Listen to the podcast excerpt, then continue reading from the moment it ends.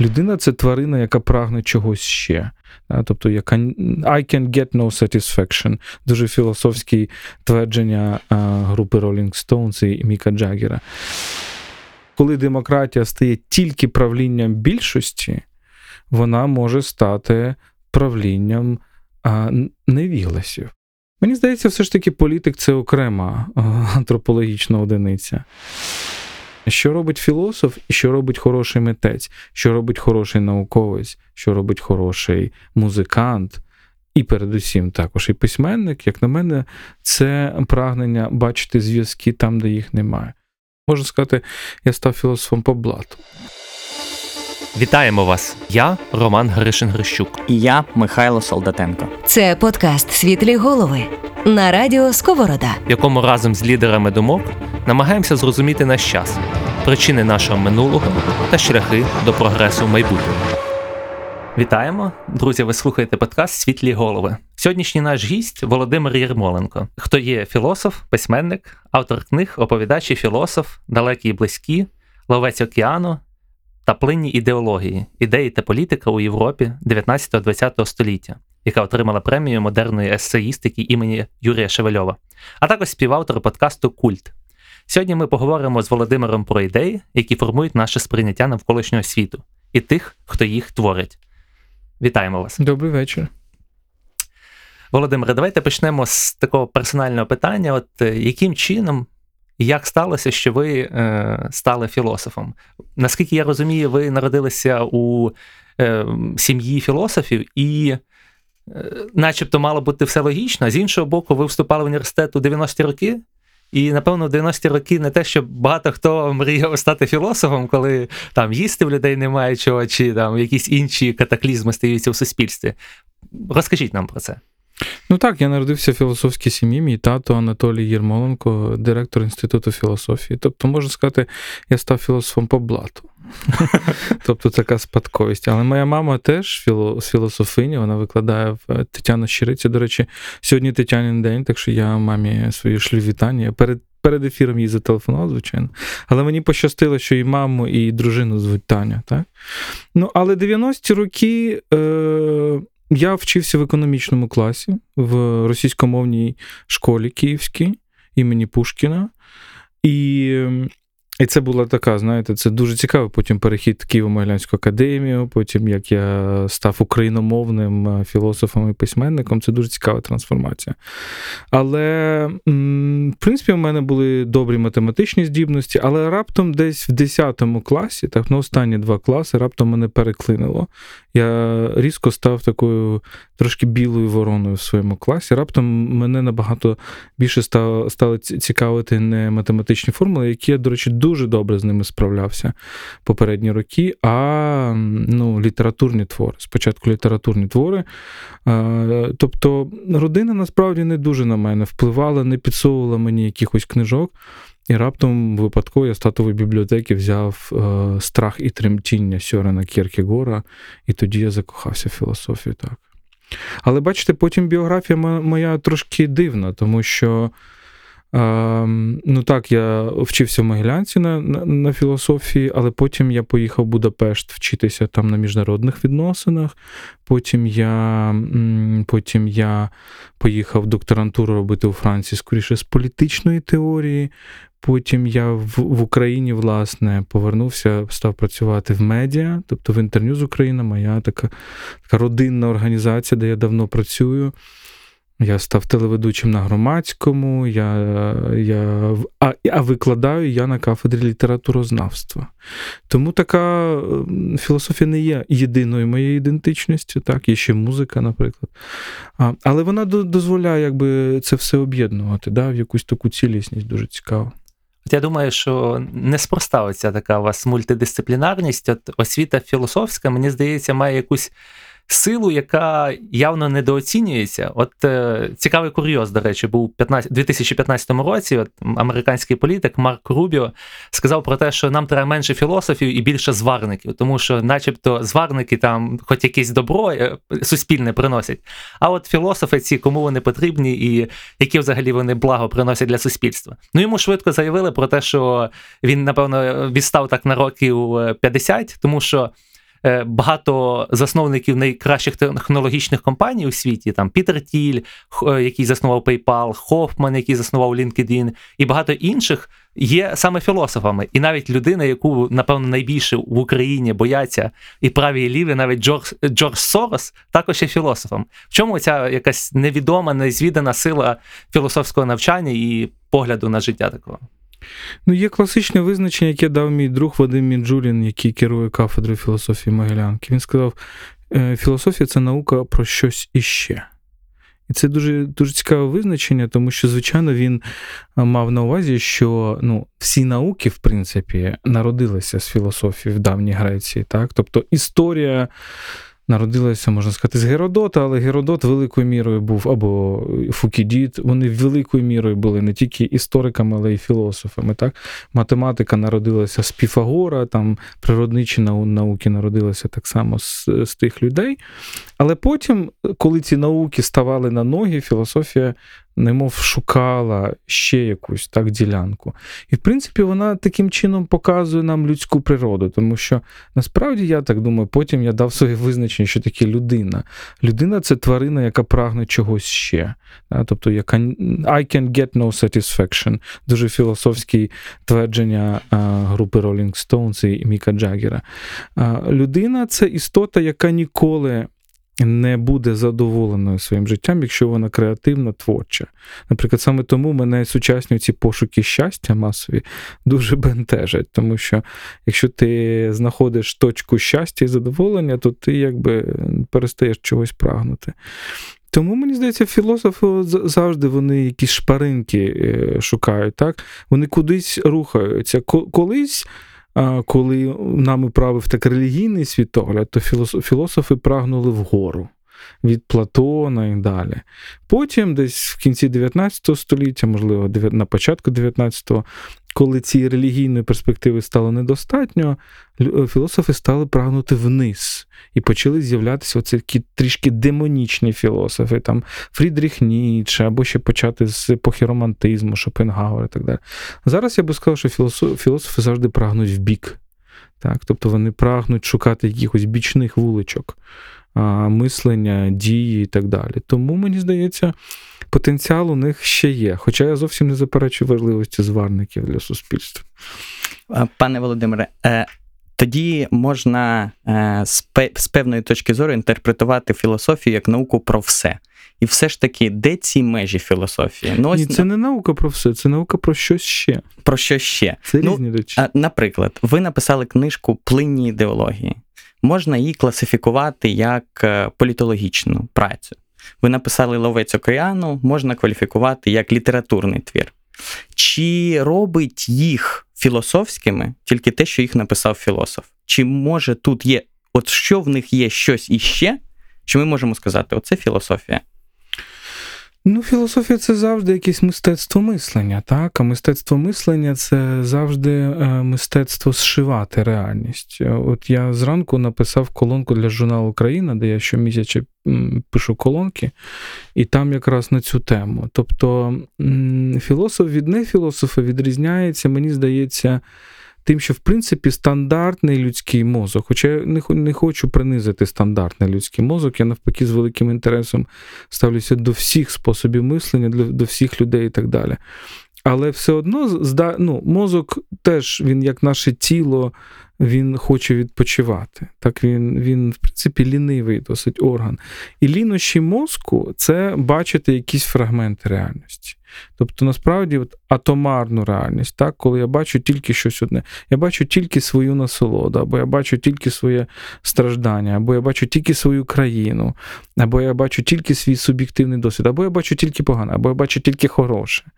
Це це лінощі мислення, що робить філософ і що робить хороший митець, що робить хороший науковець, що робить хороший музикант і передусім також і письменник, як на мене, це прагнення бачити зв'язки там, де їх немає. Тому, наприклад, ем, в от всіх цих книжках, які ви згадали, як на мене, я спробував побачити зв'язки там, де е, і інші люди їх не бачать. В плинних ідеологіях я намаг... постійно намагався малювати такі трикутники чи чотирикутники між політичними ідеями фантазіями суспільств, в тому числі поганими, так, між літературними творами, історичними подіями, філософськими творами. Тобто ти завжди тримаєш такий паралелепіпед собі в голові. Ловець океану це також, в принципі, великий синтез, тому що е, там мій герой дуже ліричний.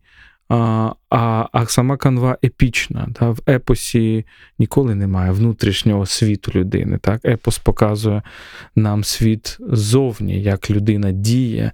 Я раптом намагався в цьому одному з базових епічних героїв людства, європейської культури, побачити дуже ліричного героя. Тому це це такий, так, це, це, це спосіб поєднати дуже різні речі. Мені здається, це те, що їх об'єднує. Світлі голови на радіо Сковорода. І тут, е, якщо дозволите, таке трошки грайливе питання. Тобто, ви сказали, що філософ вміє знаходити зв'язки там, де інші їх не бачать.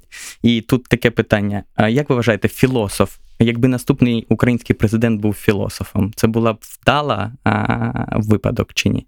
Бо українське суспільство останнім часом дуже багато експериментує з тим, хто стає президентом. От яка ваша думка щодо цього? Я сумніваюся, тому що президент це людина, яка діє, і яка, в принципі, мусить мати передусім дуже класну інтуїцію, і... але водночас розуміння цих великих масштабів інформації. Мені здається, все ж таки політик це окрема антропологічна одиниця. Так, звичайно, ми мали Платона, який говорив, що от ідеальна політика, ідеальне царство це те, де філософи стають королями, а королі стають філософами. Але я думаю, що він е, просто треба розуміти його в його контексті. Він намагався зрозуміти, що робити ситуації, в принципі, демократичного суспільства. Ми ну, про Платона ми можемо окремо поговорити, тому що він насправді пережив демократію афінську і пережив її крах. І що Платон тоді зрозумів про демократію, що ми розуміємо зараз теж. Тому Платона треба дуже уважно читати. Що коли ти, коли демократія стає тільки правлінням більшості, вона може стати правлінням невігласів. Так? Тобто воля більшості має завжди бути збалансованою волею тих, хто знає. Платон тоді думав, що ті, хто знає, це в його розумінні, це філософи. В нашому розумінні це можуть бути науковці, експерти, люди, які є носіями знання. Тому що якщо ти поставиш 10 невіласів і одного справжнього експерта, чиї, чию думку ти маєш прийняти? Ну, я думаю, що все ж таки, якщо ми поставимо одного 10 невілосів у зварюванні і одного справжнього класного зварника, чию думку ти будеш цінувати? Думаю, все ж таки зварника. Тому в цьому сенсі, як на мене, нам бракує в сучасній українській, українському суспільстві, нам якраз бракує цього цінування знання. У нас більш-менш все стає добре з демократією, але не з меритократією. Ми ще не побудували суспільство, де правлять найкраще, і це проблема. Як ви вважаєте, от переходячи до такої більш загальної теми от ідеології і ідей, е, з яких ідеології складається, як залежить ідеї, які панують в суспільстві, із простором час і, і часом, в який вони виникають? Тому що це здається дуже, скажімо, органічно, те, що там Платон відповідно бачачи той суспільний уклад, е, в якому він жив, він е, починає пропонувати якісь своє бачення, там е, як організувати правильно світ, політичний режим. Далі виникає, начебто, достатньо логічно те, що у 16-17 столітті з'являється просвітництво і рух уперед. У 18 18-му. От далі 19-20 століття націоналізм, лібералізм і тощо. Зараз ми живемо в епоху, начебто, постмодернізму. Це все закономірні якісь зв'язки, чи це просто такі випадковості? От як ви гадаєте? Історія це ніколи не пряма лінія. Історія це цикл. І це те, що мені здається, і в 19 і 20 столітті ми дуже погано розуміли. Можливо, 21 століття нам знову нас знову поверне до цієї думки, про яку древні, до речі, дуже добре розуміли, що історія це цикл. Що я маю на увазі історія це цикл? Чому це цикл? Тому що у людини е, людина є скінченною. Так, ви згадали ловця океану, мій роман. Це одна з головних його, так би мовити, емоцій, нервів. Що людина є скінченною, людина є смертною.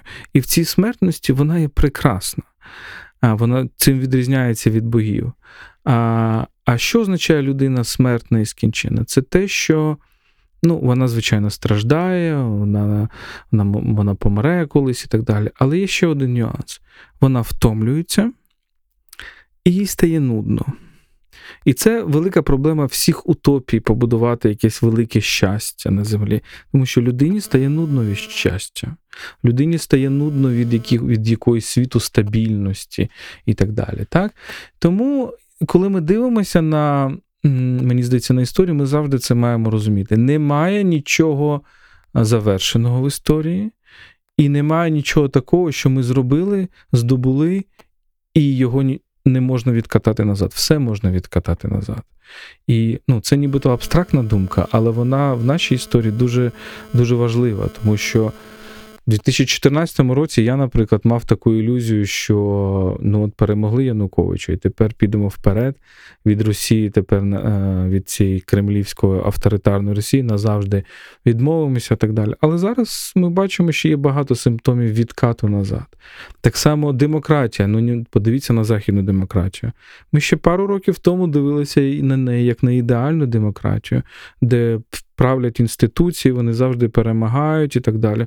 Виявляється, це не так. Виявляється, західні демократії мають величезні проблеми. Тобто, думку, про яку там Френсіс Фукуяма, теж філософ, якого дуже поважаю, але яку він висловлював в кінці 80-х, що в принципі ми дійшли до кінця історії, і нам уже відомо, що ліберальна демократія є найідеальнішим, е, найідеальнішою формою врядування. І що, в принципі, е, ну, немає у неї конкурентів. Зараз ми бачимо, що в неї є дуже серйозні конкуренти. Відповідно, кожна, звичайно, епоха, кожен дух доби, він так чи інакше визначає ті ідеї. І людина, чому у філософії, наприклад, на відміну від там фізики, можливо, і то в фізиці ми знаємо, що є теорії, які потім переглядаються. Філософія, кожна теорія вона залежить від особистості її автора, від тієї епохи, коли він творив, від того, як він сприймав, що таке страждання, що таке проблема, що таке щастя і так далі. І ми завжди маємо це брати до уваги. Ми завжди маємо розуміти, з якої перспективи цей філософ е, говорив, так, з якого пагорбу, так, з якого корабля.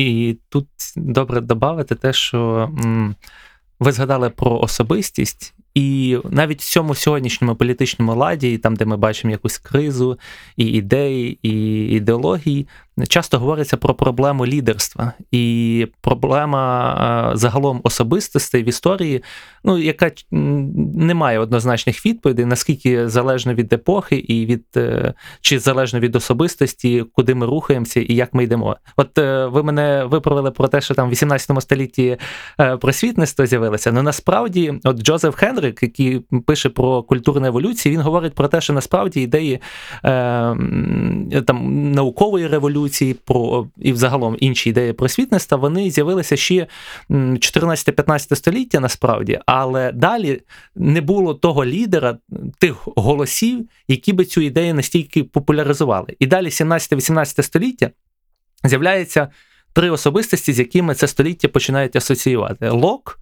е, Френсіс Бекон і Ньютон.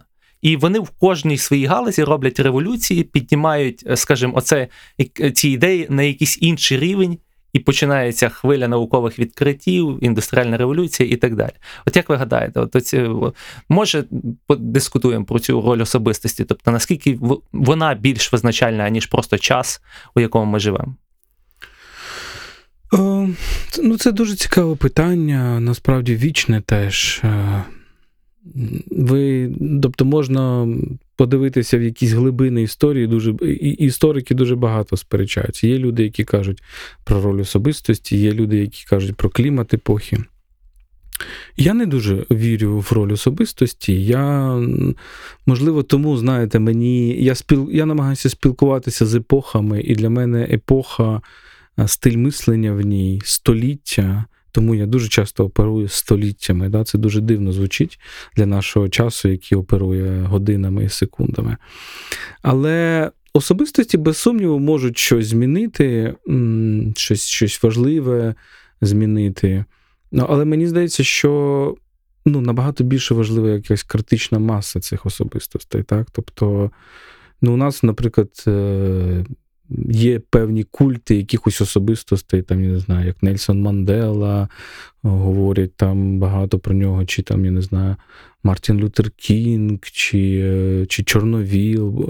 Мені здається, що що ці особистості вони важливі, але от чим я ціную дуже наш час, так, це, це тим, що е, оця критична маса особистостей так, в різних секторах, вона поволі-поволі зростає. І, і надія на особистість, яку е, наш народ ну, в принципі, висловив у 2019 році. Я не хочу критикувати його вибір чи підтримувати. Хтось голосував за Зеленського, хтось проти.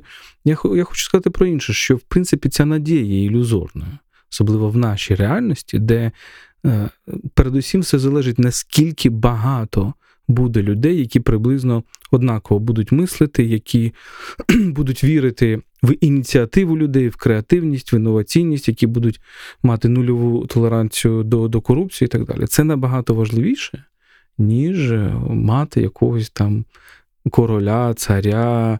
Е, пророка, пророка, коміка, кого завгодно, хто на кого ти покладаєш велику надію.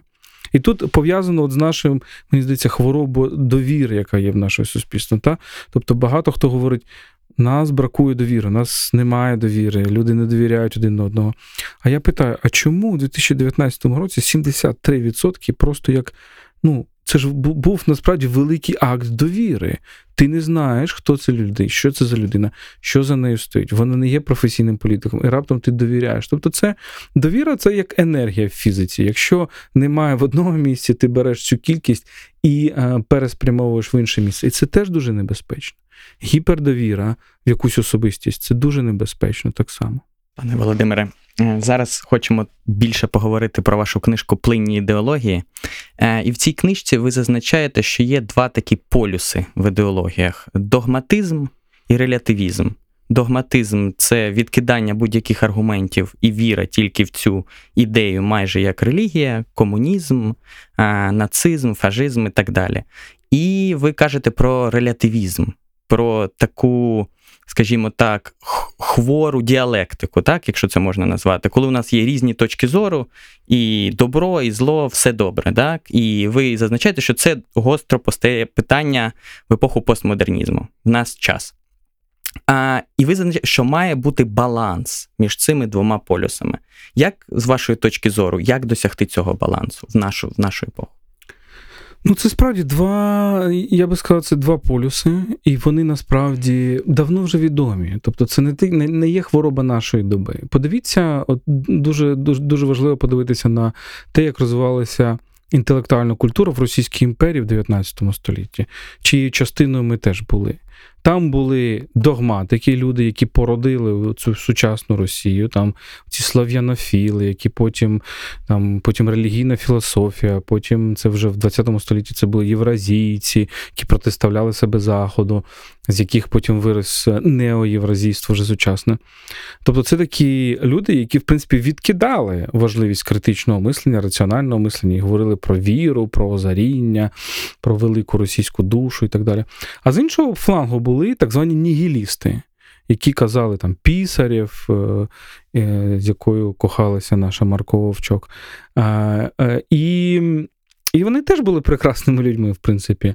Але вони вони пішли в інший, в іншу крайність. Вони сказали, ні, все це не важить. Тобто ми маємо абсолютно радикально це заперечити. Ну, Тому і е, поняття нігілізму, так, від ніхіло, ніщо. Тобто ми маємо або щось радикально ствердити, або щось радикально е, заперечити. І мені здається, от російська культура, вона через свою любов до радикалізму такого, або радикалізм релігійний, або антирелігійний, або радикалізм прозахідний, або антизахідний, вона дуже страждає від цього. І чому я намагаюся також привити українцям певне критичне ставлення до великої російської літератури. Не тому, що я вважаю, що це погано, її не треба вивчати, її треба знати. Але головні її персонажі вони завжди такі: вони або святі, або негідники. Так? Тобто це або Раскольников, або або ідіот. І, І мені здається, в сучасному світі ми маємо цей тренд теж. Е, і не дарма, що він тепер іде теж від російської культури. Ми з вами говорили про Пітера Померанцева, так? Його книжка Nothing is true and everything is possible. Ніщо не є правдивим, а все можливе, так? де він описує цю російську культуру. Він же описує, в принципі, те, що відбувається зараз, але її коріння сходять давно, е, далеко. Тому що в чому суть російської пропаганди зараз? Це тотальна релятивізація. Ніщо не є правдивим. так? Нам кажуть, ви вбили Скрипаля. Вони кажуть. Ні, ми не вбили. Тобто ви отруїли Скрипаля. Ні, ми не отруїли Скрипаля. Е, Ні, Скрипаля взагалі ніхто не труїв, він сам. А, ну так, отруїли, але це не ми. А, ну так, отруїли ми, але це не КГБ. А, ну так, КГБ, але ну тобто дається 25 різних версій подій так само, як зараз з Навальним, для того, щоб, в принципі, ну, зробити таку повну девальвацію ідеї взагалі. так? І подивіться на Путіна. То Путін у нас КГБіст, то він у нас цілує ікони, то він у нас говорить про СРСР, то він говорить про Російську імперію. То він е, шанує Леніна, то він шанує Ільїна, такого філософа трошки е, фашистського напрямку е, ще тоді, 20-х років.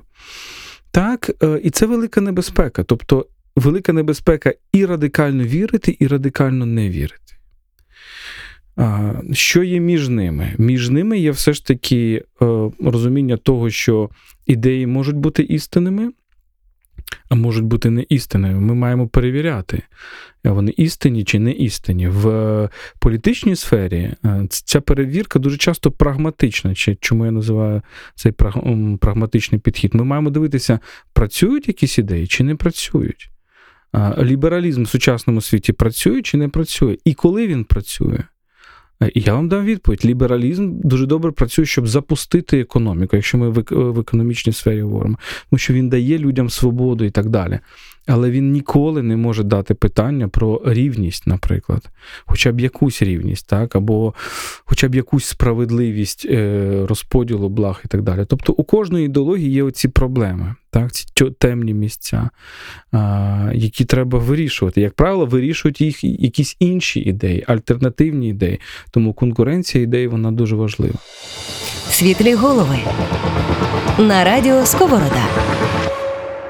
Е, мені дуже сподобалось, як ви в своїй книжці описуєте це, називаючи російський релятивізм газоподібним, і критично ставитесь до Достоєвського, зазначаючи, що він а, е, перервав зв'язок між злочинами покаранням, причинно-наслідковий. Тобто, що ми знаходимо його не в інституціях державних, а ми знаходимо його в своїй душі.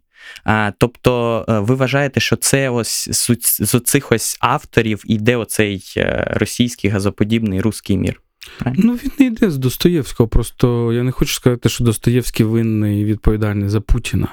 Я хочу сказати інше. Кожна культура вона дає е, ну, певний. У нас завжди дає образ і антиобраз самої себе. Вона дає щось позитивне і одразу в ній міститься щось негативне. Саме тому, що німці такі раціональні, Е, і і так прагнуть орднунгу, саме тому і, і був можливий нацизм, зокрема, тому що нацизм був дуже впорядкованим знищенням людей. Та?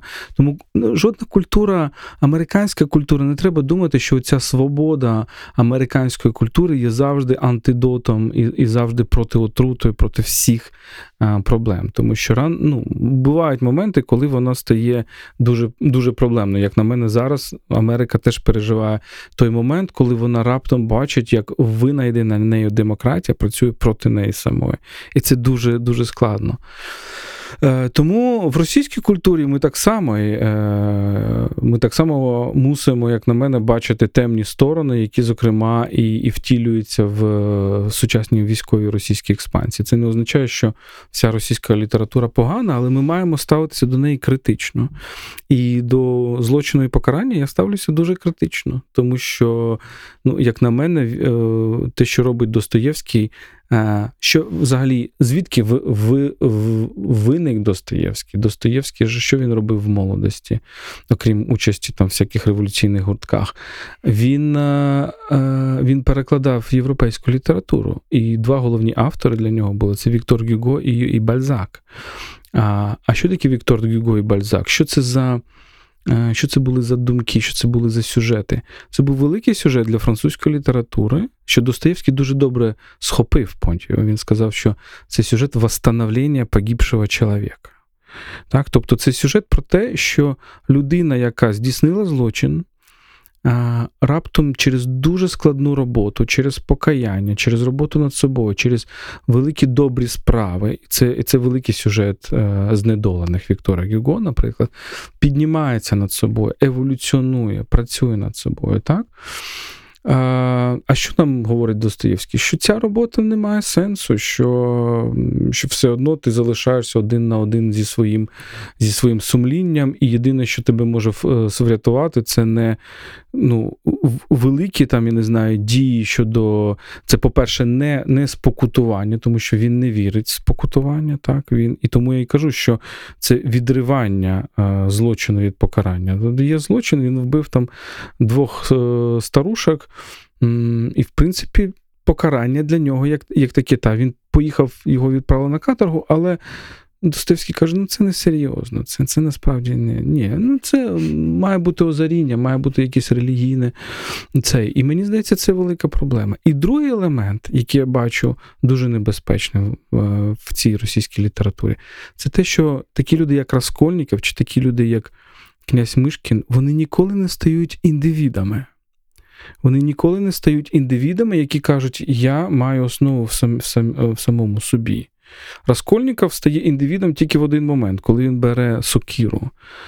Тільки в той момент, коли він задає собі питання, я тварь дрожаща чи чи право імею, та, в цей момент він стає індивідом і і лякається цього. І, І далі він може собі довести право на існування тільки як частина чогось цілого частина великої Росії, як частина великого православного світу і так далі. І це велика небезпека, тому що ти маєш витримати оцей момент, коли ти стаєш індивідом, коли ти спираєшся тільки сам на себе, коли ти в собі ти є суб'єктом, так? Ти є суб'єктом дій, відповідальності. Да, ти потім можеш йти по життю і шукати чогось більшого, але спочатку ти маєш стати собою. І це велика, мені здається, відмінність е, наша від, від російської політичної культури, тому що російська політична культура ніяк не може зупинитися на цій думці про свободу індивіда як дуже важливу політичну цінність. Вона завжди вона не встигає дати відчути цю свободу індивіду, вона завжди впадає в щось більше, так? чи це Велика Росія, чи це СРСР, чи це там ідея великого православ'я і так далі. Це небезпечно. Ми тут поговорили про релятивізм і трошки хотіли б зупинитися на догматизмі. Догматизм ідеології, вони, в принципі, дуже схожі чимось е, на релігію, тому що має бути сліпа віра в щось, так? Ти не бачив, але ти віриш, так, як каже Біблія. І, в принципі, несприйняття тих, хто мислить. Не так. Тобто християни не визнають інші релігії, іслам не визнає інші релігії. І е, знаменитий американський філософ, публіцист Сем Харріс каже, що е, іслам і християнство несуть в собі оці догми, які є такими ж небезпечними, як і догматичні ідеології: нацизм, расизм, комунізм. Ви е, в контексті вашої книжки, що ви кажете, що догматичні ідеології е, шкідливі, так і небезпечні. Ви вважаєте, що релігії також можуть бути такими, чи е, вони схильні до такого? Вони не тільки можуть, вони ними були.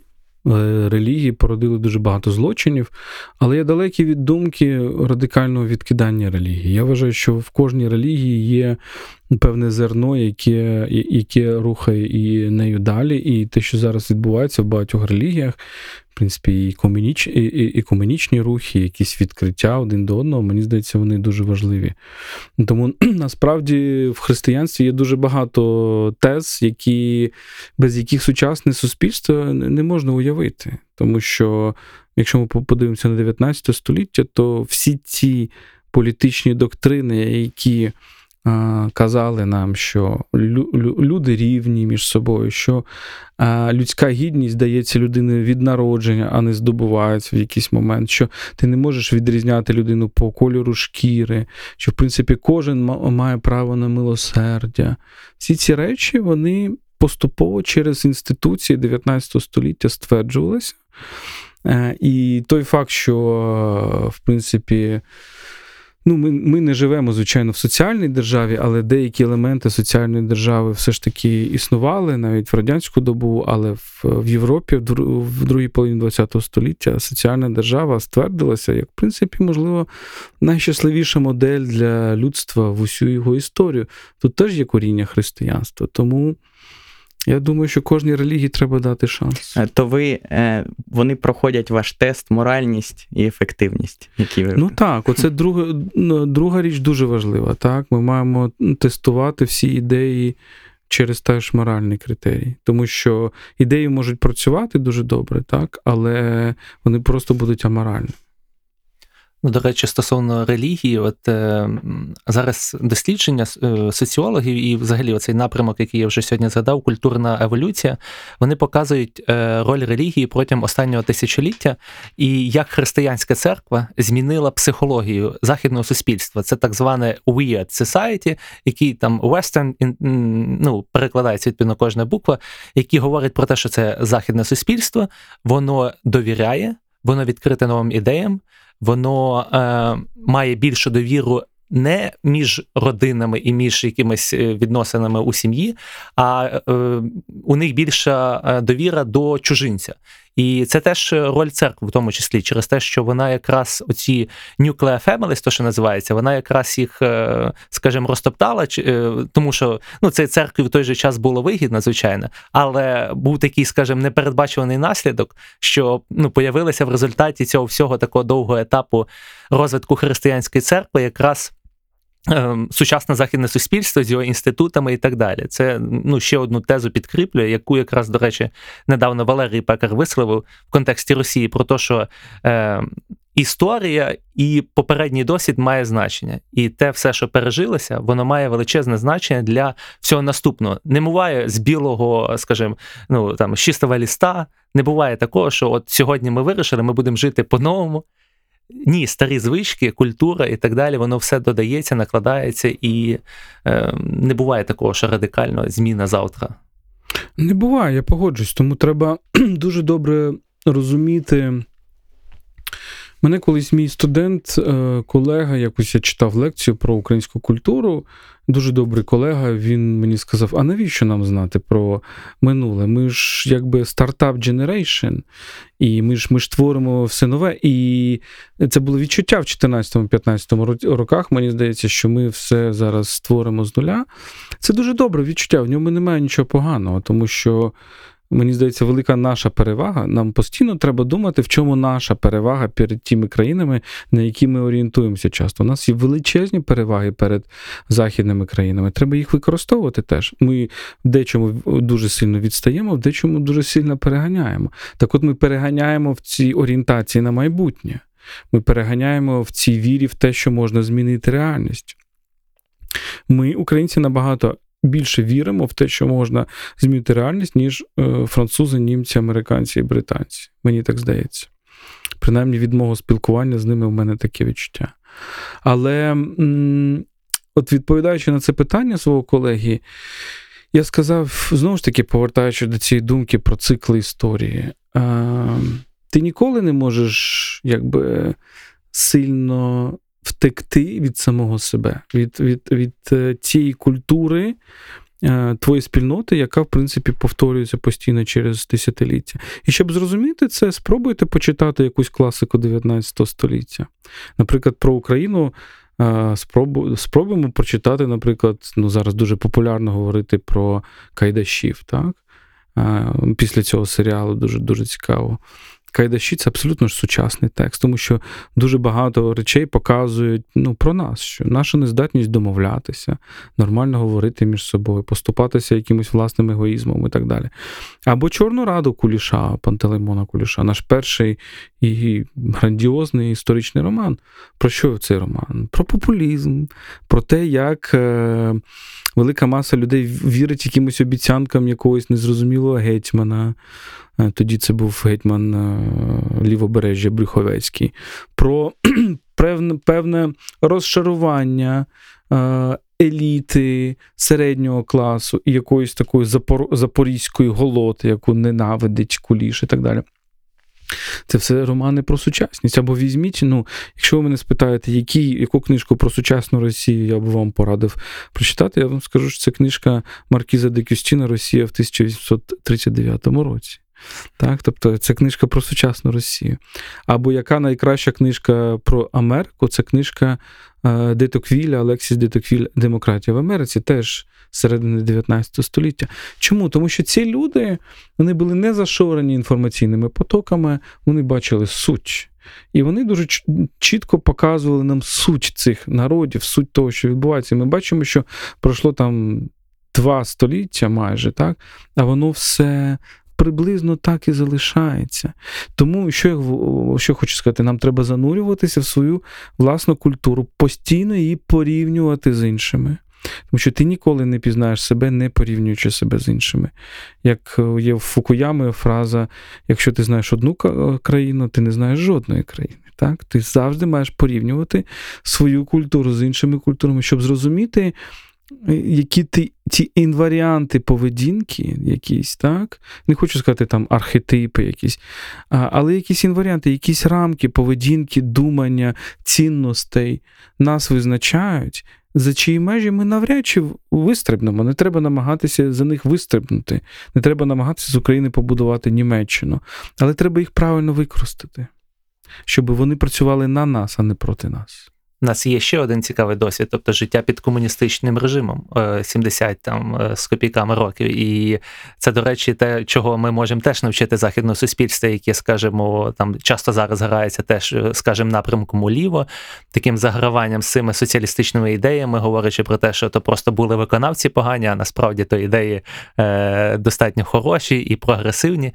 І, е, хоч, ну, скажімо, у цьому контексті теж релевантно те, що ви, до речі, говорили з.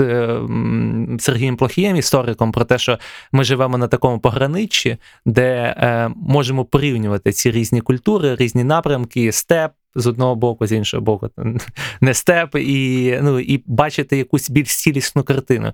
Як ви гадаєте, от е, ну ви сказали про цю віру в майбутнє, от, а от якщо, скажімо, більш е, якось уточнювати, тобто, що це може бути ця перевага українців, от е, візія українства, нашої ідентичності, от що це може бути в 21 столітті сьогодні?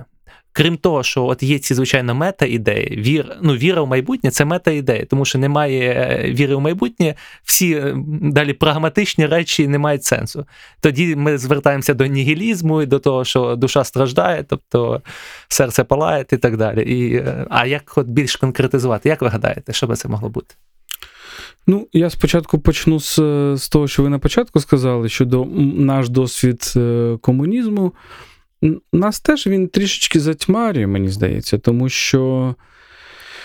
Коли ми дивимося на захід, на захід, ви кажете, загравання з лівими ідеями, чому воно відбувається?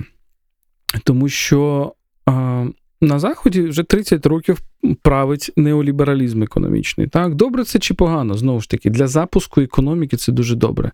Дуже добре, коли ти хочеш запустити економіку, а економіка Заходу в 70-х роках була в кризі, тому що насправді перед тим 30 років, передусім в Європі, це були роки соціалізму. Ми просто не хочемо про це говорити.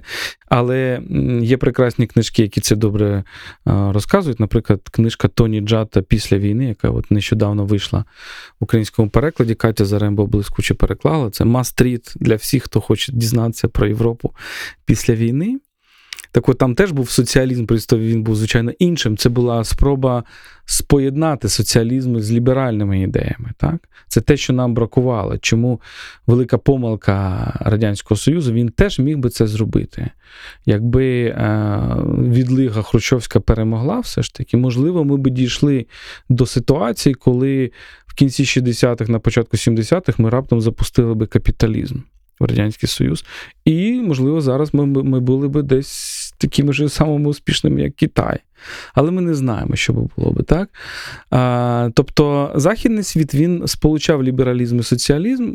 І певний момент соціалізм навіть там дійшов до межі, тому що що таке соціалізм тоді? Да? Це це постійна робота на перерозподіл благ ти маєш е, не тільки давати сильним можливість заробити гроші, але й давати слабким не не померти з голоду, так? або їх теж якось вдягати. Слабкі це хто? Це це старі, це хворі, це люди з особливими потребами, це безробітні і так далі. і Так далі. Так от, в, в кінці 70-х, на початку 80-х, ця лінія зазнала кризи, ну, тому що ти не можеш постійно перерозподіляти, тобі треба десь брати гроші. І відбулася ця реформа повернення лібералізму такого хардкорового. Так? Тобто в Британії це була Маргарет Тетчер, в, в, в Америці це був Рональд Рейган, Рейганоміка і так далі. І, в принципі, вона завдала останнього удару Радянському Союзу, так? тому що е, ще більш така динаміка економічна була. Але зараз ця неоліберальна модель править вже 30 років. І е, до чого вона призводить? І це теж урок історії, тому що е, людство ж теж проходило через це. Європа проходила це через це, античний світ проходить через це. Ну, Йде йде одна одна насправді закономірність. Якщо ти даєш всім свободу, чи маєш ти гарантії, що всі однаково нею скористаються, однаково добре? Відповідь ні. Чому? Тому що люди різні, одні мають хист до підприємництва, інші не мають хисту. Одні трудоголіки, інші лінтяї, одні е, child-free, а інші понароджували собі п'ятеро дітей. І, і, І все їхнє життя йде. Е, в них, наприклад. Да? Тобто вони вже в нерівних умовах, це я кажу, як батько трьох трьох доньок. Так? Е, тобто завжди в певний момент відбувається ситуація, коли багаті стають і здібніші до економіки стають ще багатшими, а бідні стають не те, щоб вони стають ще біднішими, вони, можливо, не стають ще біднішими, але порівняно з цими багатими, вони стають гіпербідними, вони стають в рази бідними. І так, вони теж можуть мати якісь блага, але ж ми ніколи не дивимося на себе, порівнюючи себе з якимось золотим стандартом. Скільки б ти людині не казав, що ти живеш краще, ніж твій дід, вона все одно буде дивитися, як живе її сусід, а не її дід, або як живе якийсь герой, е, якийсь інстаграм-стар, або живе якийсь якийсь футболіст, який може собі купити, як там Кріштіану Рональдо купує ліжко за не знаю, 20 тисяч євро. Так? І це викликає велику фрустрацію, це викликає великий ресентимент. І оці люди, які біднішують порівняно з цими багатими, вони що вони роблять? Вони йдуть за популістами. І це закон історії, він завжди був таким. І саме це відбулося в 20-х роках, 20-30-х роках ХХ століття. Саме так народжується фашизм. І Тоні Джадт це блискуче показав. Ліберал Тоні Джадт він показав проблеми лібералізму. Тобто, І це те, що я говорю в плинних ідеологіях. Жодна ідеологія не є ідеальною, тому що вона завжди має певні межі, об які вона стукається. А щодо України, це дуже цікаве питання. У мене немає остаточної відповіді, я не не хочу бути там пророком. Мені здається, ми е, зараз, в 21-му році, ми починаємо. Головне, це правильно ставити питання.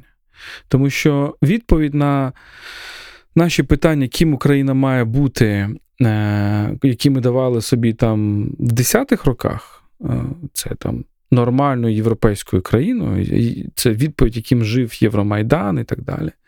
Ця відповідь, ну, вона правильна, але недостатня. Тому що що значить нормальна європейська країна? Така, як Польща, чи така, як Німеччина, чи така, як Угорщина, чи така, як Іспанія і так далі. Моделей суспільства в самій Європі є дуже багато. І тому е, це одна річ. Тобто ми себе намагалися ідентифікувати з Європою. І це дуже добре. І я за це агітую. Але я кажу, що це тільки одна частина рівняння. Друге, ми, ну, велика частина нас, так, на, це моє коло, так, наше коло, так. Е, я думаю, що і ваше коло, і коло ваших слухачів, і коло всіх тих людей, які стояли на Майдані і і воювали на Сході, і так далі. Інше визначення це Україна, не Росія. Так? Ми хотіли протиставити себе якомусь злу, яке йде зі Сходу. Це теж правильна відповідь, але це її теж недостатньо. Тому що першій відповіді Україна це Європа, ми трішечки. ну, а, окей, а Польща це теж Європа. Тобто, де тут, власне, Україна? Цього недостатньо. Це просто знаходиш якесь загальне поняття, яке насправді дає тобі рамку, але не дає тобі специфіки. А коли ти кажеш Україна не Росія, це теж правильно, але ти відповідаєш не на питання. Ти відповідаєш на питання, чим Україна не є, але не даєш відповіді на питання, чим Україна є.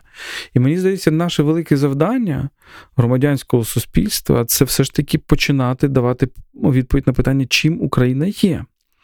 Ми не Росія, а в чому саме? І так далі. І так далі. І тут тут дуже багато чого дуже цікавого. Мені дуже дуже імпонує ця метафора пограниччя, насправді, тому що насправді вона дуже драйвова. Найцікавіші речі відбуваються завжди або в гіперцентрі, або в гіперпограниччі. Зверніть увагу, що в Російській імперії і в Радянському Союзі нас хотіли позбавити і одного, і іншого. Тому що нам казали, звичайно, ви не центр, come on, guys. Ми центр, Москва, Петербург, але ви і не пограничі, ви глибока провінція. Пограниче це щось там, а ви таке, таке болотце непонятне, що таке. І да, і, і оця думка, вона, е, вона, на жаль, входила дуже дуже добре. Тобто, ну, щось це те, як себе зараз відчувають е, оці от так звані flyover states в Америці. От мене таке відчуття.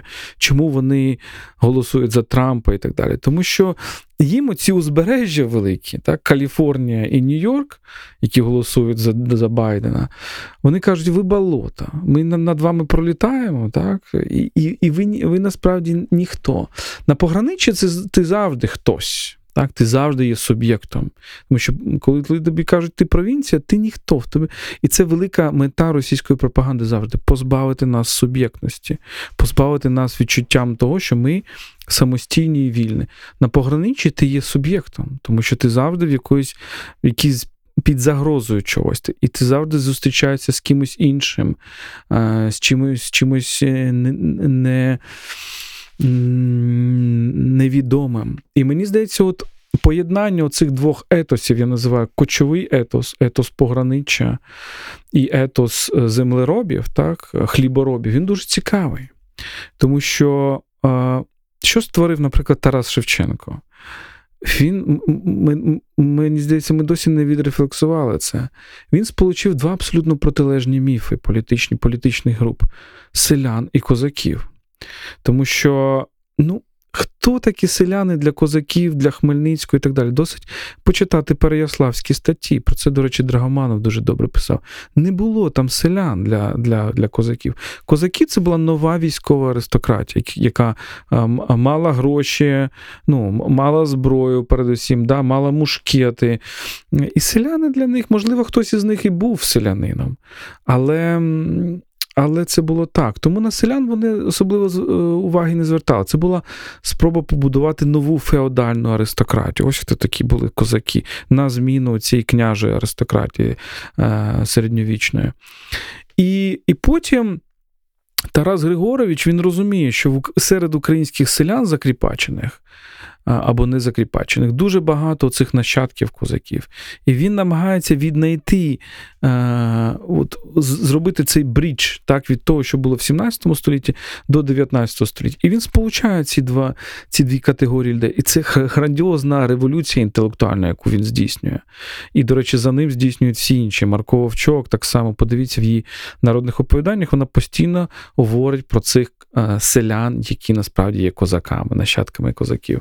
Так, Тобто е, радянська пропаганда потім вона каже: да ні, козаки це оці втікачі, це тобто вона хоче редукувати цей аристократичний елемент козаків і повернути повернути їх до цього селянського. Але Тарас Григорович намагався зробити абсолютно інше. Але чому це важливо? Тому що селяни це хлібороби. Це люди, які сидять на своїй землі, цінують свою землю. Козаки, ну, вони дуже близько до цих от кочових культур, все ж таки, да? до кримських татар, до до тюркських все ж таки культур. Вони завжди на пограничі. Вони ну, для них там сидіти на своїй ділянці для них набагато менш важливо, ніж ніж постійно долати ці межі і так далі. От. І від цих двох елементів це дуже цікаві два елементи: осідлий і кочовий. Так? Той, хто завжди на своїй землі, і той, хто завжди на якійсь чужій землі, так? або перетинає якісь кордони. І зверніть зверніть увагу, що е, не не випадково Котляревський взяв е, образ Енея. Хто такий Еней? Це великий кочовик. Так? Це людина, яка подорожує по всьому, ну, якийсь римський одіссей, да? подорожує по всьому світу. Тому мені здається. Тут вели, великий простір до якогось міркування. Так?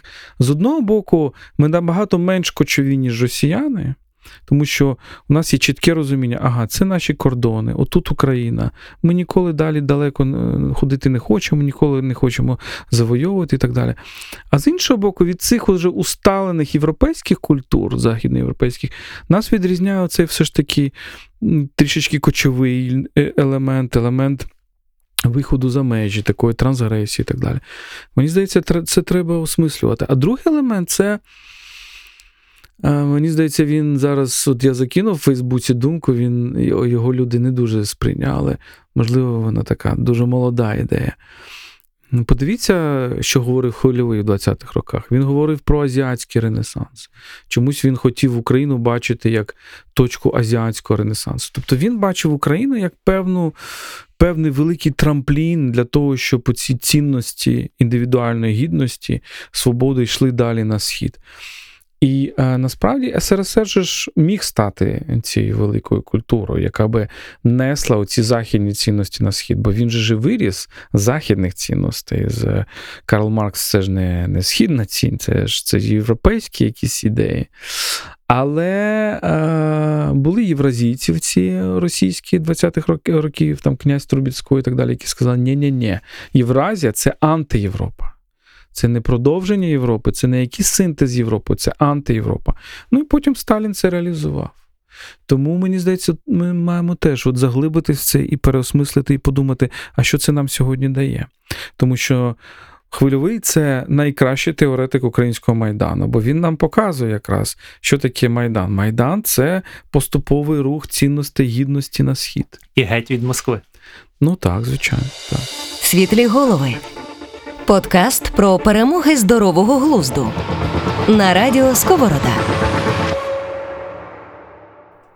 А в першому епізоді нашого подкасту Валерій Пекар зацитував В'ячеслава Ліпинського, батька українського консерватизму, який сказав, що українців відділяє від росіян в першу чергу демократизм, несприйняття будь-якої диктатури і так далі. І це по суті, ось цей анархізм, який походить від козацтва, він нас е, певним чином зберігає від таких диктатур.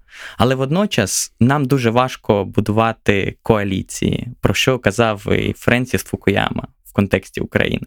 І Чорна Рада Пантелеймона Куліша це також добре показує. Як ви вважаєте, оцей ось український анархізм? Він благословення українське чи наше прокляття? І те і інше. Я не випадково кажу, що коли ми дивимося на якісь культури, ми маємо цінність завжди, якась цінність велика, вона завжди має якусь свою тінь. Да? Тобто Жак Деріда, французький філософ, у нього є поняття фармакон. Так? Тобто, це фармакон це і ліки, і отрута. Залежить від дози, від моменту, коли ти її приймаєш, і так далі. І я вам говорю, да, що цей німецький орднунг може бути і ліками, і отрутою.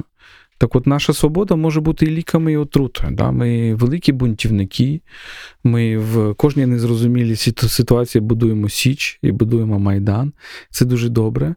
Але ми просто маємо розуміти, коли це це бунтівництво має завершуватися, коли ми маємо е, подивитися критично на свій е, на, на свій бунт і починати вчитися домовлятися. Тому що я згадав та, і Куліша, і Нічого Левицького. Ці люди дуже добре розуміли негативну сторону, е, негативну сторону цього. Тому треба розуміти, коли цей бунт доречний, а коли він недоречний. Пане Володимире, і ви також ще в своїх там в постах в Фейсбуці зазначаєте про те, що для України є характерне і також певною мірою страждання. Ще не вмерла Україна, і Тараса Шевченка в його літературі також достатньо багато страждання. Але водночас в книжці Плинні ідеології ви кажете, що російська е, культура також дуже багато там є страждання, і Лін, якого ви згадували, каже, що страждання йде як це божество коли людина страждає, вона ближче до Бога. Е, чим відрізняється оцей ось феномен страждання українського, який наявний, і феномен страждання, який розуміється в Русь, в русском мірі? Ой, я не знаю, чим відрізняється. Я би сказав, що це ідея страждання, як якогось очищення, це взагалі загальна ідея 19 століття. Тобто Ані Ільїн не був тут новий, ані Тарас Шевченко. Про, ну, Тобто, я вже згадував там Гюго чи Бальзака, можна згадати інших авторів 19 століття. Це такий лейтмотив. І лейтмотив, який говорить, що шлях до вдосконалення людини він лежить через певні страждання, обмеження, певну аскезу, певний біль і навіть символічну смерть. Та? Тобто це для 19 століття було дуже важливою думкою. 20 століття стало набагато більш гедоністичним, так? тобто, особливо друга його половина. Ми е, стали набагато більше цінувати насолоди, ніж страждання. Хоча, знову ж таки, це цикл історії в певний момент людство доходить до точки, коли воно розуміє, що насолода вже не є продуктивною. Тому що насолода як бунт проти якоїсь аскези, це завжди рухання якогось вперед. Мені здається, зараз цей гедонізм, який перетворився на консюмеризм, він він, він уже буксує. Тобто ти не, е, він уже не дає. Він вже насолода сьогодні вже не є свободою, принаймні в багатьох сегментах західного суспільства. У нас, можливо, це не так, тому що ми намагаємося напитися цієї насолоди. У нас Якщо західний світ е, після Другої світової війни пішов по лінії гедоністичній, так, тобто збільшення насолод, збільшення щастя і так далі, то ми пішли по лінії знову ж таки аскетичній і садомазохістичній, тобто збільшення страждань. І от в 90-х роках нам нарешті сказали, чуваки, ви можете нарешті насолоджуватись. І от ми живемо зараз оці 30 років в цьому відчутті, дайте я ще насолоджуюсь. Ну, Хтось насолоджується машинами, хтось насолоджується там, я не знаю, сексом, хтось насолоджується книжками і так далі. Тобто, це, це насправді дуже дуже погано, а з іншого боку, дуже добре, тому що ми маємо до всього інтерес, ми ще не напилися. Тому це теж е, певний цикл. Але чим небезпечне українське страждання, як на мене, тим, що. Е, Чому Тарас Григорович Шевченко такий важливий для нас, не тільки як наш пророк і наш ідол, і от я вже сказав, як багато він зробив для для, для, для, для певного, як філософ, до речі, так? Тарас Шевченко, як філософ, мало хто на нього так дивиться, мені здається. Але ми маємо теж критично ставитися до своїх класиків. Класики на те і потрібні, щоб з ними полемізувати. І в чому я полемізую з з, з великим Тарасом Шевченком? Я, е, я, ну, Розумієте, на відміну від усіх цих людей, які писали про страждання, він справді страждав. так? Тобто він ну, і страждав як кріпак, страждав на, на засланні, в тюрмах і так далі. І це велика небезпека, коли ти. Коли людина звільняється від свого страждання і їй дають можливість помститися своїм кривдникам, тоді починаються великі проблеми. І для того, щоб зрозуміти це, почитайте Шевченкових гайдамаків. Тому що Шевченкові гайдамаки. Це, як на мене, ну, Куліш був одним із небагатьох, хто його критикував. Тоді він сказав, що це кровава бойня. Мені здається, Куліш був правий. Тому що ну, це волосся дибки стає, наскільки Шевченко показує там цей герой він готовий рубати цих ляхів через те, що у нього забрали дівчину.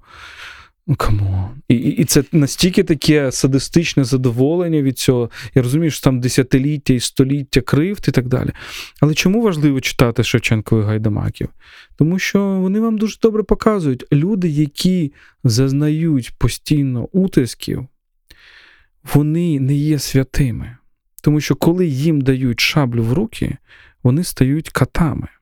І це теж про українців, е, про українську історію може нам сказати. розумієте? Я не розумію оцих наших закривань очей на на, на, на провини українців на Волині, наприклад. Я цього не розумію. Я не розумію, чому ми такі сліпі щодо дослідження. Е, Голокосту, тому що в Голокості очевидно, що були українці, які рятували євреїв, і очевидно, що були українці, які ну, були співучасниками злочину. Ми теж маємо заглиблюватися в темряви свого народу і розуміти, звідки це. А звідки це? Звідки насильство, яке є в нас, воно саме від цієї приниженості. І ми маємо розуміти, що це одні боки е, боки однієї медалі. І це знову ж таки не тільки про українців. Всі. Е, ну, всі народи, які дуже часто, дуже довго були під гнітом, щойно їм даєш свободу і шаблю, вони починають мститись і стають самі вбивцями. Ви е, сказали, що ми ще до сих пір е, не напилися тією свободою, українці не напилися, які отримали після розпаду Радянського Союзу. І у вас е, була така думка в одному з постів на Фейсбуці про те, що сучасна влада в Україні це ті люди, які зробили себе на можливостях. Так? І вони, у них є культ можливостей. Проте з тим культом можливостей немає культу відповідальності коли ти не просто береш челендж, а ще й думаєш, а які наслідки будуть для суспільства. Як як ви ви дивитесь на це? Можливо, це не тільки відповідальність сучасної, да, тих, хто взяв цей челендж, а відповідальність тих, хто не захотів його взяти. В чому проблема цього покоління, яке я описував? так? Покоління людей, які зробили себе в 90-х на початку 2000-х, це моє покоління, так? Е, які раптом зрозуміли, що немає нічого неможливого. І це, мені здається, велика проблема, тому що, без сумніву, є неможливе. І талант якраз і полягає в тому, щоб чітко зрозуміти, що можливо, а що неможливо. Тому всі ці слогани Impossible is nothing це bullshit, я вважаю. Це так, для для назви для для хорошої книжки, щоб вона класніше продавалася.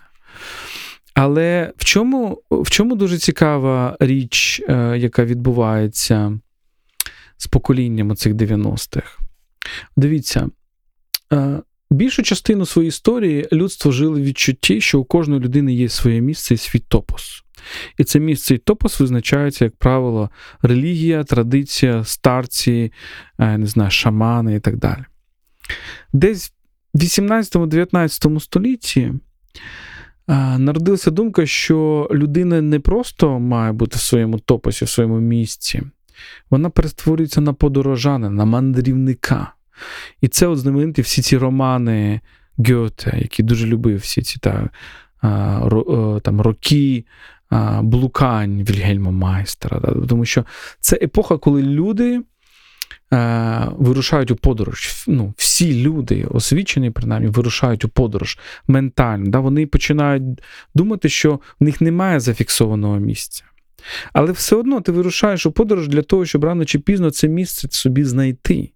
Ти просто його шукаєш. Воно тобі не не дане раз і від початку, але ти його шукаєш.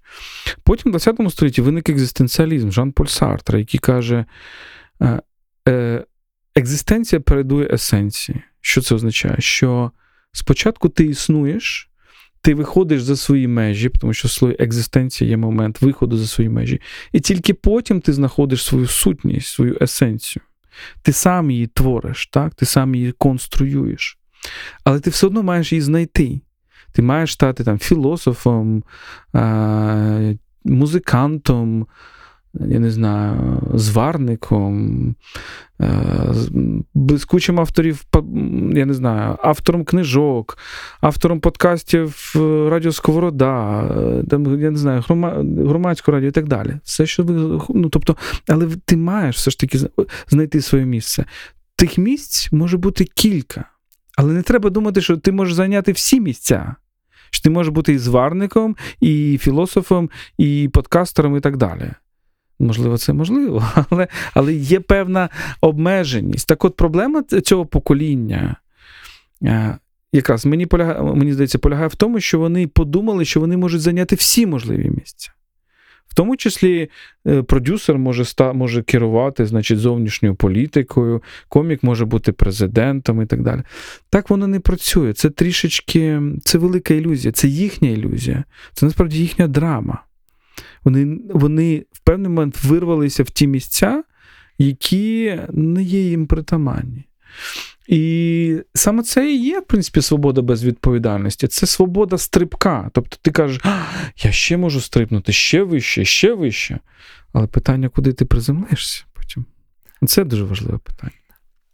І це цікаво, що загалом не тільки в Україні, але й в світі от намагання от, е, ну, більшості сісти на всі стільці одразу, якраз всіх приземлило максимально низько, куди можна. Тому що виглядає так, що оце надмірність вибору призвела до того, ну, що можна назвати, скажімо, інтелектуальною втомою у таких, скажімо, там, у колах е, інтелектуалів, мислителів, а в колі, скажімо, ну, простих людей воно призвело до того, що е, люди загубилися і не можуть знайти себе, і тому приходять до якихось спрощень. От е, один з прикладів.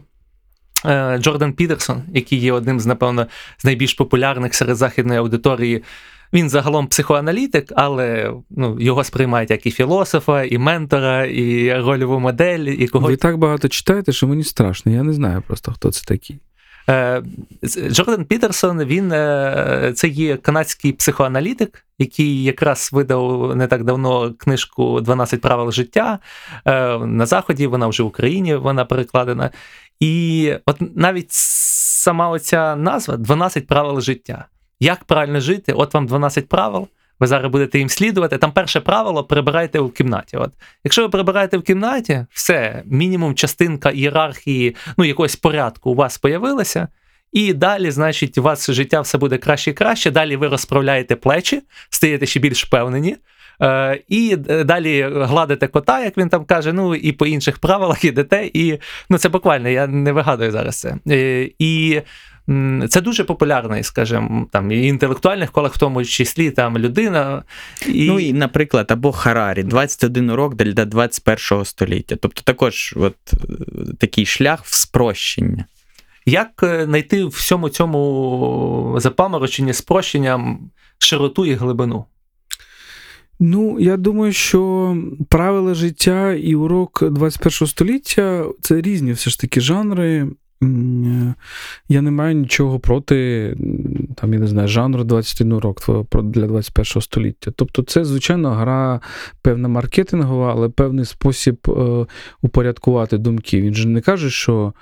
Ну, я я до Харарі теж. Ми спілкувалися, до речі, е, у нас теж був цікавий з ним е, особистий діалог.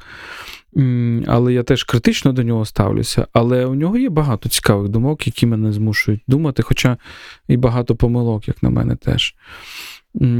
Але щодо 12 правил життя, я не читав цю книжку, але мене ці ці книжки дуже лякають. Не через їхнього автора, а через публіку, яка їх не читає. Тому що якщо вам потрібен. Е, людина, яка вам вкаже, які ваші 12 правил життя, це трошки напрягає. Мені здається, кожен сам має собі визначити правила життя. Оце дуже цікаво, тому що згадайте, що таке свобода е, за визначенням Іммануїла Канта. Кант дуже добре розумів, що свобода це не спонтанність робити все, що завгодно. От, наприклад, е, не свобода, коли я зараз встану відшвирну мікрофон і скажу, скажу, на цьому наш подкаст закінчиться. Це не свобода. Це може бути якийсь епатаж, це може бути якісь мої комплекси. Можливо, в мене шлунок заболів, і я просто не можу витримати далі в студії. Це не є свобода. Свобода не є. Е, Кожного разу якісь, я не знаю, дикі імпровізації або неочікувані дії. Свобода це передусім здатність собі самому встановити правила. І, в принципі, зробити так, щоб ці правила, які тебе ведуть до якоїсь великої мети, не дуже суперечили свободі інших людей. Так? Тому е, я би все ж таки закликав наших слухачів почитати, можливо, декілька таких книжок і все ж таки встановити свої правила, а не слідувати чиїмось зовнішнім. Наприклад, я не дуже люблю прибирати в кімнаті, і е, єдина людина, кого це дратує, дуже це моя дружина. Світлі голови на радіо Сковорода. Якщо перейти від від цієї такої нотки, скажімо, до такого більш е, суворого, от е, ви неодноразово вже згадували і про талант. Ми можемо сказати ще також про такі поняття, як харизма, краса.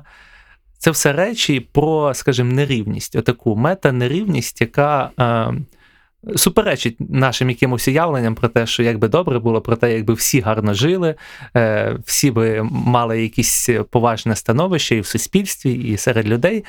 І якщо це звернути до, скажімо, теми от, політичної, от, е, і на початок вернутися, ви казали про те, що як би добре, щоб була рівновага. Ну, це загалом концепція, про яку ви часто говорите. Оця рівновага, раціо, ефективність і моральність. Але далі все зводиться до того, що є оці поняття: харизма, талант, далі йдуть емоції, далі йде якесь е, насильство, і далі це все перетворюється на якісь такі речі, типу там диктатура, захоплення е, культ особистості і так далі. Чи це, от, мені здається, от, ну я би хотів вас питати, тобто, чи це не занадто оптимістичний погляд на те, от як може розвиватися суспільство? От те, що можна знайти баланс, і особистості так само. Тому що ну, ми, начебто, почитали книжки раціонально, послухали подкаст, цікаво, все гарно говориться, і далі нас наступає депресія. І чи якісь інші там, скажімо, психічні чинники впливають на нас, і ми і ми в якісь крайнощі зразу впадаємо. Як на особистісному рівні, так і на суспільному рівні. Депресія це непогано, просто треба її чимось збалансувати. Наприклад, пляшкою вина. Дивіться, якщо говорити і про індивідуальне життя, і про життя взагалі, е, баланс і рівновага це не є ніколи природним станом. Це не є тим, що нам дається. Е, звичайно, нас буде завжди хитати. Звичайно, будуть якісь е, завжди Трампи вилізати, завжди вилізати якісь Мусоліні, Гітлери і так далі.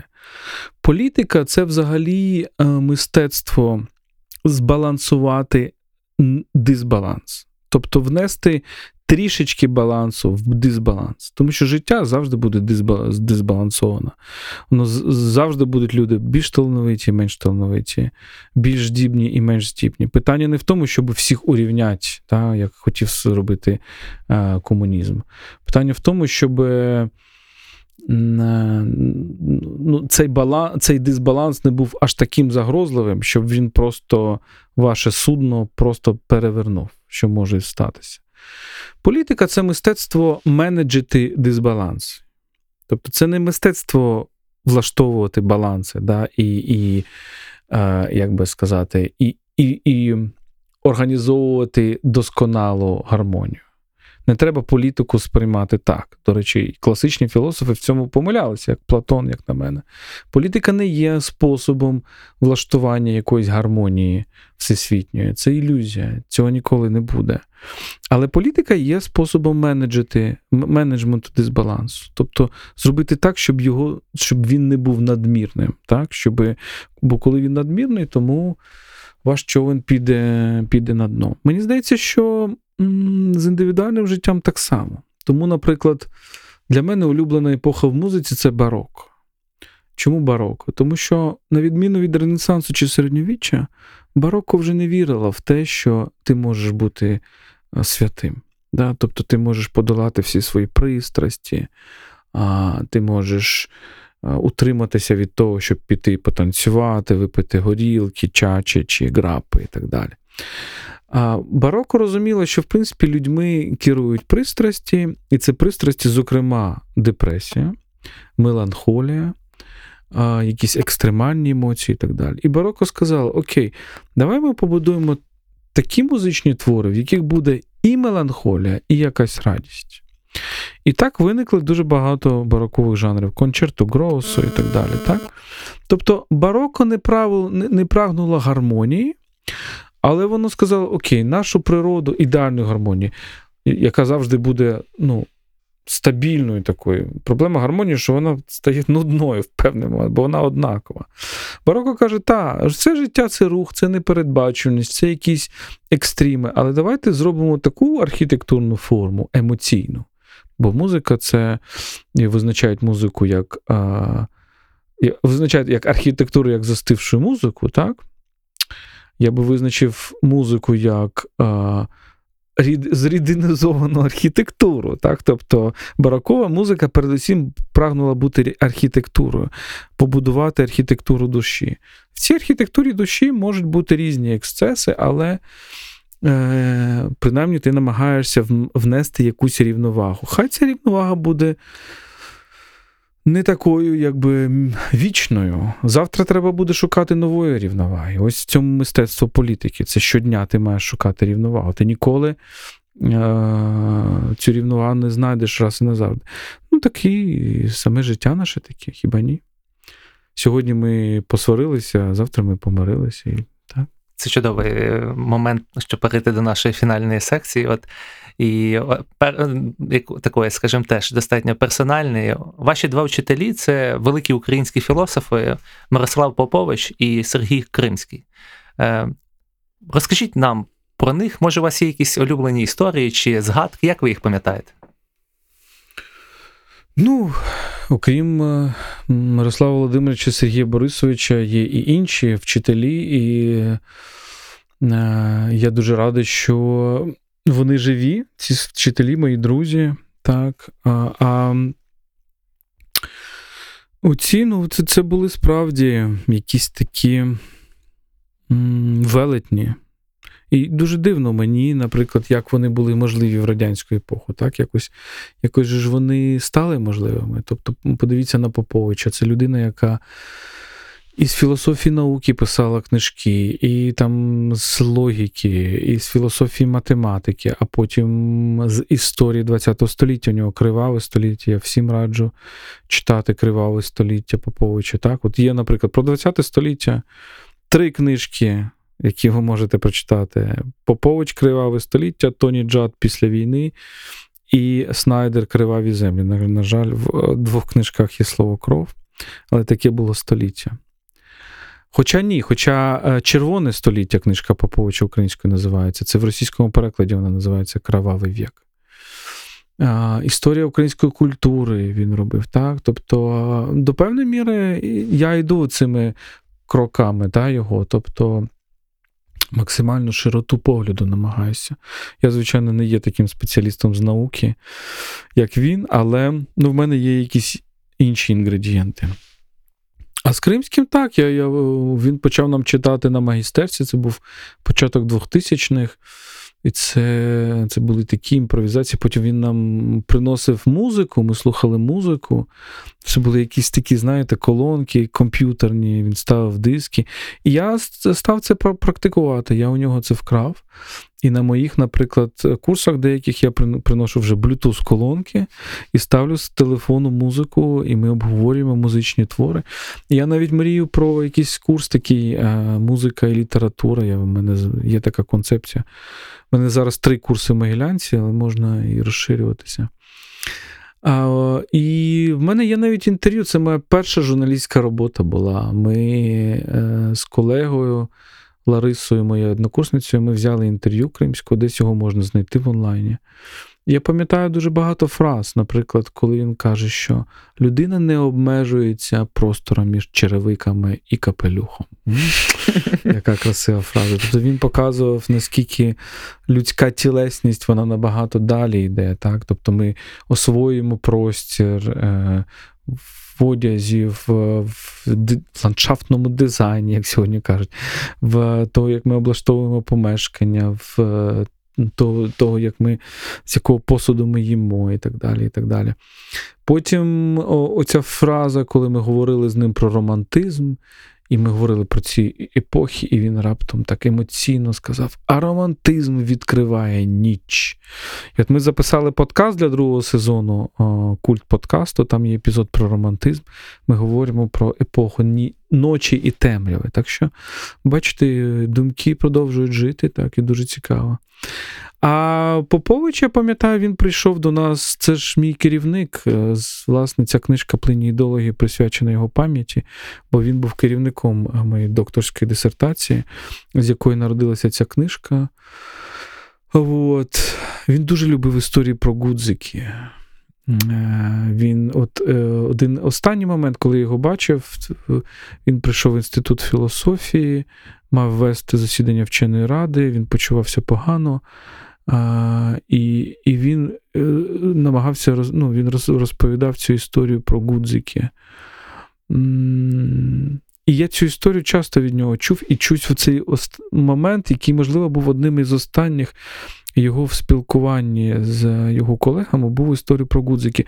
А історія така, що він розповідав, як французький історик, здається, Люсьєн Февр, якщо я не помиляюся, або Марк Блок, мені здається, Люсьєн Февр, говорив про те, як важливо написати історію гудзиків. Тому що це грандіозний пласт в історії культури. В момент, коли люди перестали носити тогі, чи просто обмотувати собі себе полотном, а вигадали одяг, який має бути скроєним і застібатися на гудзики, це момент був дуже важливий в історії культури. Але зверніть увагу на оце увагу до деталей. Да? Тобто ти можеш, можеш з мікрокосму, з гудзиків створити цілу історію людини. Мені здається, що і Попович, і Кримські вони були. Вони були в цьому сенсі схожими. Вони могли, от з чого ми починали, да? філософія як е, здатність бачити невидиме, бачити невидимі зв'язки. І Кримський нам, наприклад, я пам'ятаю екскурсії, які він нам проводив по Софії Київській, це було дуже цікаво. Так щось так, це дуже важливо, що люди да, продовжують жити в думках наших. Пане Володимире, ви успішний письменник е, і написали вже багато книжок. Е, було б дуже цікаво дізнатися, як у вас організований процес написання книжок. Ви пишете, коли тільки є натхнення, чи у вас це структурований процес? Е, як ви спочатку є ідея, чи ідеї народжуються детальні, коли ви вже в процесі самого написання? Ну, Є різні типи книжок. Є фактично я пишу нон-фікшн і фікшн. Але нонфікшн в мене виходить набагато краще, набагато простіше, тому що це певний нонфікшн це завжди якийсь діалог з реальністю. Так? Я, в принципі, мріяв би написати репортажну книжку. Я знаю, що в мене це вийде. Але для цього потрібний, ну, потрібен час, потрібно поїздити. Хоча я писав репортажі, в тому числі для різних медіа. Нонфікшн в тому жанрі, в якому я працюю, це певний діалог з думками, з текстами. І, в принципі, книжка народжується, коли ти вже читаєш. Вона якби народжується на полях того, що ти прочитав. Так? Тобто, це тобто це відповідь на якісь інші слова, це продовження звучати цих слів, слів, в тому числі в полеміці, так, не обов'язково в тому, коли ми їх підтверджуємо. Е, тому есеїстика, вона. Ну, це якийсь природній стан, е, в якому я перебуваю, тобто природній стан думання. У мене немає якогось відчуття, е, що я маю себе примушувати. Це дуже природно йде. Просто часто дуже мало часу, так, звичайно, це природня проблема, особливо для багатодітної родини, але, в принципі, воно йде, воно, воно йде, і, в принципі, в мене готова вже наступна книжка більш-менш. А от з фікшеном це набагато це інше. Е, для того, щоб написати художній твір, ти маєш зануритися повністю. Тобто це такий дайвінг дуже серйозний. Для есеїстики і навіть для наукової роботи цей дайвінг не не, не потрібен, в принципі. Ну, Для мене. так. Тобто він, я можу працювати, коли там діти бігають. Е, коли якийсь телевізор, е, хтось там щось дивиться, мультики і так далі. Це, А от з художньою літературою ти маєш е, все ж таки, це це не діалог з якимось світом. Ти маєш створити цей світ створити цей світ. Для того, щоб його створити, ти маєш зануритися дуже глибоко і дуже довго не виринати. І це насправді дуже складно. Тобто, художня література це завжди медитація, так? І, наприклад, зараз в мене не, не, немає можливості такої медитації. Я, в мене є початок ну, роману, в мене є дуже багато про, про, про промислених речей, але цього часу для заглиблення поки що не вистачає. Тому кожне писання воно має певні свої особливості. Ви не тільки пишете книжки, але й записуєте подкаст. І я хотів вас спитати таке: от ваша перша книжка була про Вальтера Бенджаміна, великого філософа. І одна з його ідей, як на мене, важливих була в тому, і він це писав ще на початку ХХ століття, про те, що ми втрачаємо зв'язок е, персональних історій. Ми забуваємо, як ділитися персональними історіями про себе, про життя інших, а перетворюємося, скажімо, такий потік новин і якогось інформаційного простору, який уже тоді заполоняв світ. Е, оце ваш, скажімо, подкаст Культ. Е, він у великій мірі про історії великих людей. Оце бажання, скажімо, змінити цей статус-кво, від, відійти від цього інформаційного потоку і зануритись у персональну історію. Ну, е, у культа є багато різних е, джерел. Головне джерело це наші розмови з моєю дружиною Танією Гарковою, наші розмови на кухні або в, е, в нашій кімнаті. Дуже багато розмов про вели, за вином і так далі. Потім, коли почали народжуватися діти одне за одне, а у нас їх троє. То час для цих розмов почав нібито звужуватися, і сил теж стало менше. І у нас народилася ідея, ну треба себе якось дисциплінувати і можна і людям показати. Але тут важливо те, що вони дуже кухонні і дуже домашні. І, Тобто, в цьому вони дуже природні. Тобто, це як ніби ми просто сидимо і, і обмінюємося думками, але тут ще й мікрофони є. Але так, звісно, це це ем, ми називаємо це антимедіа, антижурналістика. Е, не тому, що ми не любимо журналістику, ми в ній працюємо, ми розуміємо її важливість і так далі. Але на нашу думку, знову ж таки, цього недостатньо. Це ми пішли в якийсь дисбаланс цієї залежності від подій. Чим чим більше ти отак дивишся на реальність, так, тобто, чи ти, ти зблизька, тим менше насправді ти маєш можливість її осмислити. І от я вам цитував Фукуяма, який казав, що якщо ти знаєш одну країну, ти не знаєш жодної. Так само, якщо ти знаєш один час, ти не знаєш жодного часу. Ти не зрозумієш свій час, свою епоху, якщо ти не будеш постійно його порівнювати з іншими. І те, те саме ми і робимо. Ми не тільки розповідаємо про людей, ми також розповідаємо про епохи, так, навколо е, які їх оточували. І нам дуже важливо якось, знаєте, піднімати оце інформаційне поле і не робити оці однодневки, не робити якісь такі тексти, які завтра вже помруть, або вже е, під час свого народження помирають. Це мені здається дуже сумно, нам здається, так. І тому ми робимо такі розмови, які можуть прослухати через рік, через два, через сто років, можливо. Пане Володимире, дякуємо за неймовірно цікаву розмову. Дуже дякую за ваші питання. Дуже дуже цікаво було з вами. Друзі, дякуємо. З нами був е, філософ Володимир Ярмоленко. Підписуйтесь на нашу Фейсбук-сторінку, де ви зможете знайти посилання на інші епізоди нашого подкасту. Е, це Михайло Солдатенко і Роман Гришин Грищук. Почуємось. Григорій Сковорода казав: більше думай, і тоді вирішуй. Світлі голови на радіо Сковорода. Подкаст про перемоги здорового глузду.